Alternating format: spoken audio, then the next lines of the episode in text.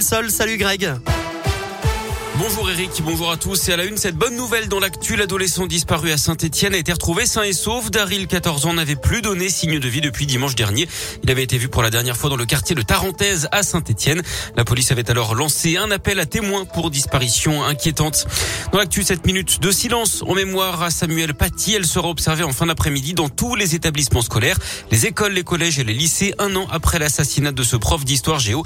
Il avait été tué en pleine rue et en plein jour à la sortie de son collège de région parisienne pour avoir montré en classe des caricatures de Mahomet dans un cours sur la liberté d'expression. Sa famille sera reçue samedi par Emmanuel Macron et Jean Castex. Il y aura également une cérémonie d'hommage hein, demain matin au ministère de l'Éducation. Une plaque sera dévoilée. Emmanuel Macron qui a brillé sur le terrain de foot. Hier, le président participait à un match de charité contre le personnel d'un hôpital de la région parisienne. Victoire 6-1 et un but du chef de l'État sur penalty avec de la réussite, hein, il faut le reconnaître.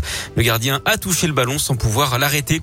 Justement, le sport avec le retour de la Ligue 1 ce week-end, c'est la dixième journée.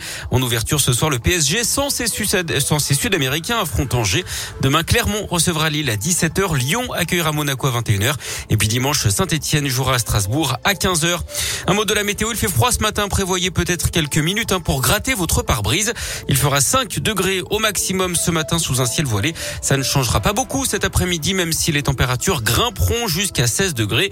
Et puis le programme du week-end, du soleil samedi et dimanche avec 15 à 17 degrés pour les maximales.